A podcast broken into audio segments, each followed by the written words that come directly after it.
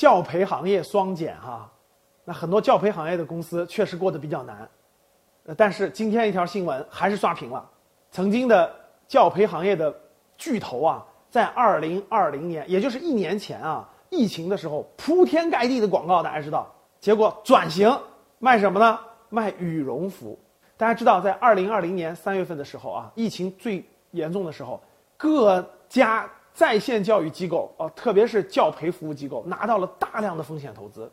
当时排名最靠前的、拿到最大量的公司里面，就有一家公司啊，叫猿辅导。呃，各个媒体的统计啊，我们就不说具体的数字了，但是肯定是几十亿人民币级别的啊。拿到这么多钱，本来想大干快上，把在线教育行业这个冲到龙头。结果没想到，国家政策在二零二一年就在一年之后啊，发生了重大转弯，整个这个行业压缩的可能只不剩百百分之十的这个规模都没有了。格局的学员当中或者粉丝当中有很多教培行业的员工，很多都转行了，都也咨询过我啊，应该转行去做什么？整个教培行业啊，可以说涉及到了几百万人的转行。猿辅导这一个公司，过去这几个月四万人离职，需要重新转行，重新找工作。那猿辅导在这个寒冷的冬天啊，主业转型成了卖羽绒服，所以怪不得一些网友都说了啊，这个冬天确实冷，为了御寒，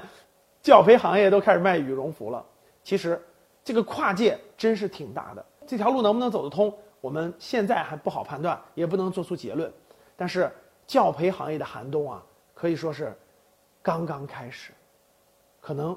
很多很多的教培行业的人员都面临着转型，啊，都面临着这个方向的重新选择，希望他们尽快、尽找找到新的方向，找到未来有前景的方向，重新开始人生的这种发展，找到新的人生的梦想。